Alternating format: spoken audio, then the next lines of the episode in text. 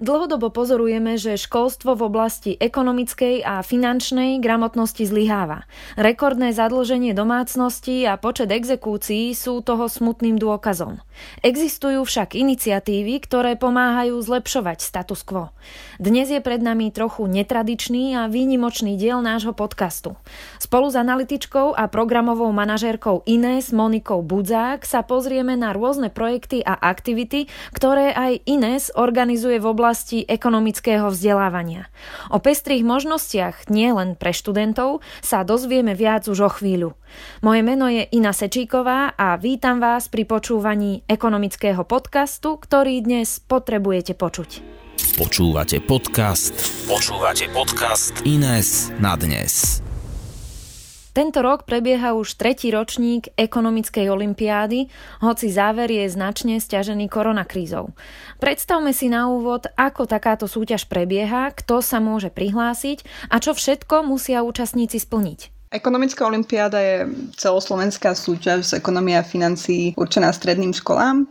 Prebieha v štyroch kolách. Prvé kolo je online školské kolo, nasleduje krajské kolo a potom celoslovenské a medzinárodné kolo. Prihlasovanie je veľmi jednoduché. Učitelia prihlasujú svoje školy pomocou krátkeho online formulára a my im potom na ich e-mailovú adresu posielame ďalšie pokyny. Ako som už spomínala, prvé školské kolo prebieha online a je teda len na učiteľovi, koľko študentov zapojí. Máme školy, ktoré zapoja všetkých študentov od 1. do 4. ročníka, iné zás len tých študentov, ktorí sa pripravujú napríklad na štúdium ekonómie na vysokej škole alebo sa nejakým iným spôsobom zaujímajú o ekonómiu. A majú šancu aj mladší študenti alebo tí, ktorí na svojej strednej škole nemajú predmet zameraný na ekonómiu? Nás práve prekvapilo to, že v tom celoslovenskom finále sa presadili práve aj tie mladšie ročníky. Mali sme minulý školský rok víťaza celoslovenského kola, ktorý bol druhák na strednej škole, čiže naozaj tu sa nám to potvrdilo, že niekedy ten záujem tých jednotlivých študentov výrazne prekročí to, ako veľmi majú zastúpenú tú ekonómiu vo svojej výučbe. A teda z nášho pohľadu vôbec nerozhoduje to, že či to je prvák alebo štvrták, keď ten študent má naozaj záujem a veľa si študuje vo voľnom čase, tak dokáže veľmi silno prekonať nielen rovesníkov alebo teda stredoškolákov, ale mnohokrát aj vysokoškolákov, aspoň z toho, čo sme mali možnosť vidieť na ekonomickej olimpiáde. Poďme sa teda pozrieť na to, ako sú na tom naši stredoškoláci. V čom sú dobrí a možno aj prekvapili vedomosťami a naopak, kde zas majú rezervy. Nám sa veľmi potvrdilo to, čo aj mnohí školskí odborníci na Slovensku hovoria už dlhšie, že naši študenti sú veľmi silní v dátach. To znamená, že vedia napríklad presne povedať, koľko je HDP Slovenska, aká je miera nezamestnanosti, alebo vedia, že kedy Slovensko vstúpilo do eurozóny. Ak ale už príde k nejakému hĺbšiemu pochopeniu týchto vedomostí alebo ich aplikovaní na prax, tak pozorujeme také väčšie rezervy. Napríklad v jednoduchom modelovom príklade, kde mali študenti určiť, čo sa konkrétne započítava do HDP, teda do hrubého domáceho produktu. Tuto pozorujeme, že je úspešnosť veľmi nízka. Podobne, ak majú analyzovať dopady niektorých politik na nezamestnanosť, zamestnanosť alebo keď majú porovnať, ako funguje menová politika v menovej únii a mimo nej, tak tu je to poznanie trošku také pličie. A pritom sú tieto vedomosti kľúčové, ak chcú lepšie rozumieť aktuálnemu dianiu a ak chcú napríklad aj rozumieť lepšie správam, ktoré sledujú večer v televíznych novinách a podobne. A sú to zároveň aj politiky a rozhodnutia, ktoré priamo ovplyvňujú ich životy. Čiže v tomto vidíme ešte také rezervy a veríme, že aj ekonomická olimpiáda pomôže tento status trošku zlepšiť. Do pilotného ročníka 2018 sa zapojilo 4000 študentov a tento rok je to až 6500. Záujem zjavne stúpa, čo vám určite robí radosť. Ak ale niekto uvažuje, či je na ekonomickú olimpiádu vhodný adept, alebo učiteľ, či je dobrý nápad navrhnúť túto možnosť študentom, čo by si im odkázala po trojročnej skúsenosti so stovkami študentov, ktorí olimpiádu absolvovali? Také heslo, ktorým by sa mali riadiť, je podľa mňa to, že nie je čo stratiť.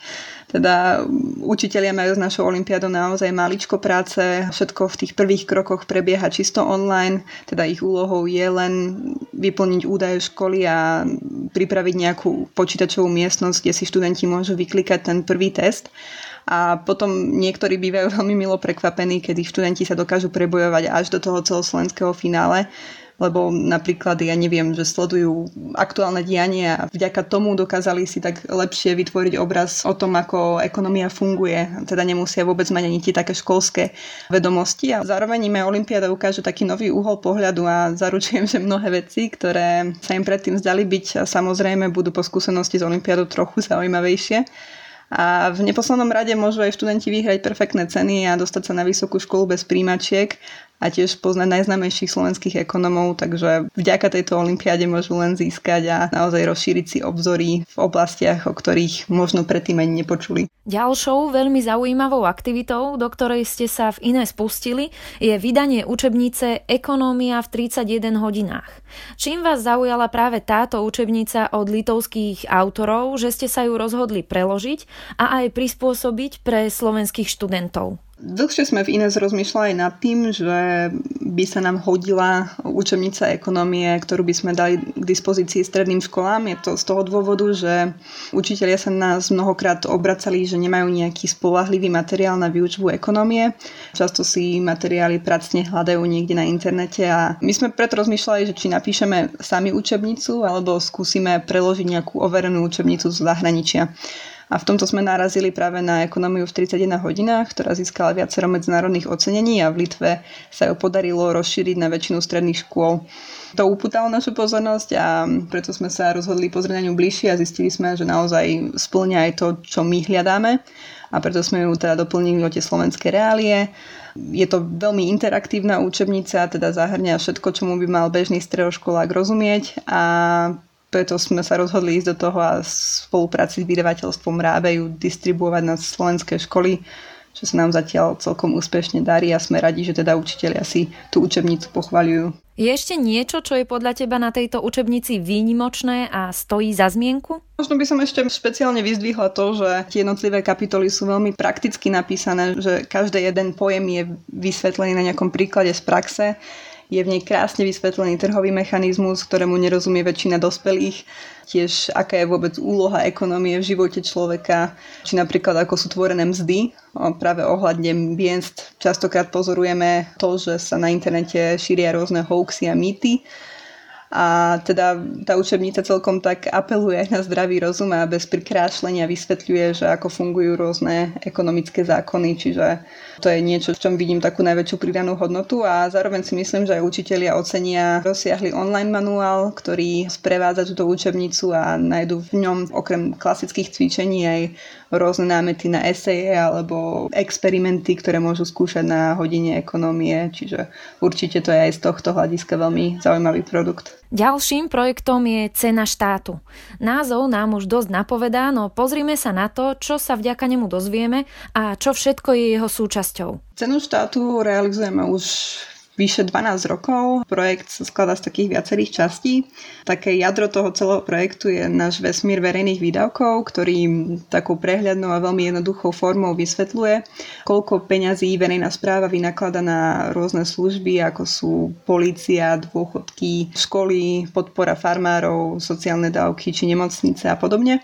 Ďalšou súčasťou je potom bloček za služby štátu, tam sú tieto štátne výdavky prepočítané na jedného občana a všetko toto je vlastne dostupné voľne online na webovej stránke cena štátu SK. Tam môže užívateľ nájsť aj rôzne interaktívne cvičenia, a tiež aj zaujímavé texty. A Vesmír a Bloček spolu aj s manuálom pre učiteľom posielame každý rok na viac ako 300 škôl, ktoré ich potom následne môžu použiť pri výužbe verejných financií. A čo učiteľ, ktorý zatiaľ takýto balíček nedostáva, no mal by oň záujem?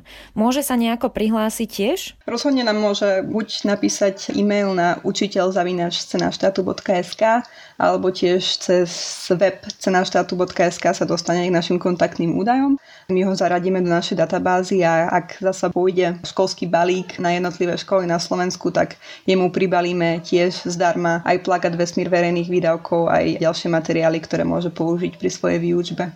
Mohla by si teraz na ukážku uviesť pár zaujímavých faktov z ceny štátu, ktoré či už pre študentov alebo aj pre bežných ľudí môžu byť prekvapivé či zaujímavé? V zásade aj cieľom toho projektu nie je nejako extra pamätať si tie čísla, ale možno získať taký prehľad o proporciách verejných financií, lebo Myslím si, že mnohí ľudia dnes si ešte stále myslia, že napríklad sociálne dávky pre Rómov ruinujú slovenský rozpočet a to je ako úplný nezmysel. Opak je pravdou, na sociálne dávky v podstate ide menej ako 1% z verejných financií. Zároveň si mnohí myslia, že škrtnutím poslaneckých platov ušetria miliardy, čo je tiež úplný nezmysel, lebo naozaj poslanecké platy je kvapka v mori v, v tomto celom vesmíre verejných výdavkov.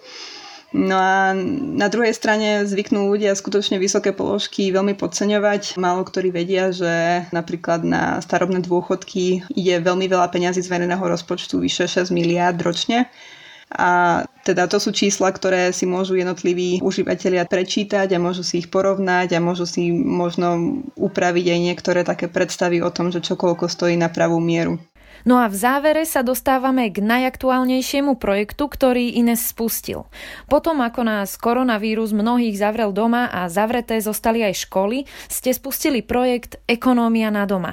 Ako táto internetová platforma funguje a komu je určená? Ekonomia na doma je veľmi jednoduchá platforma, funguje na stránke Ekonomickej olimpiády a tu vlastne každý týždeň zverejníme novú časť učebnice Ekonomia v 31 hodinách, čiže ide o také prepojenie týchto troch projektov.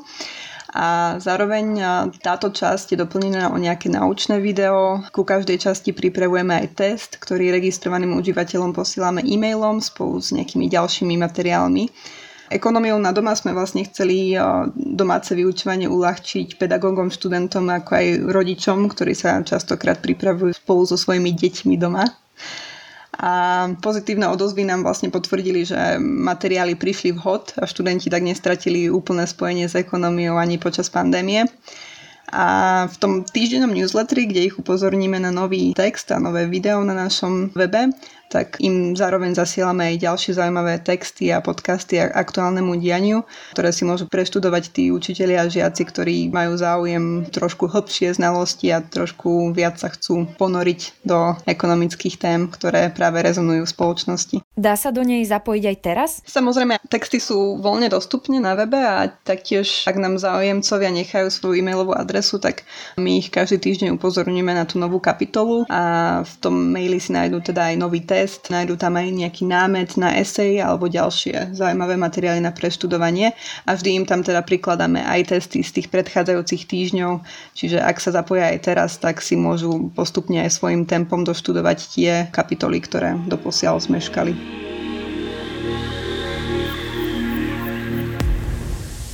Počúvali ste podcast Ines na dnes. Všetky ďalšie diely nájdete v podcastových aplikáciách a na YouTube kanáli Ines.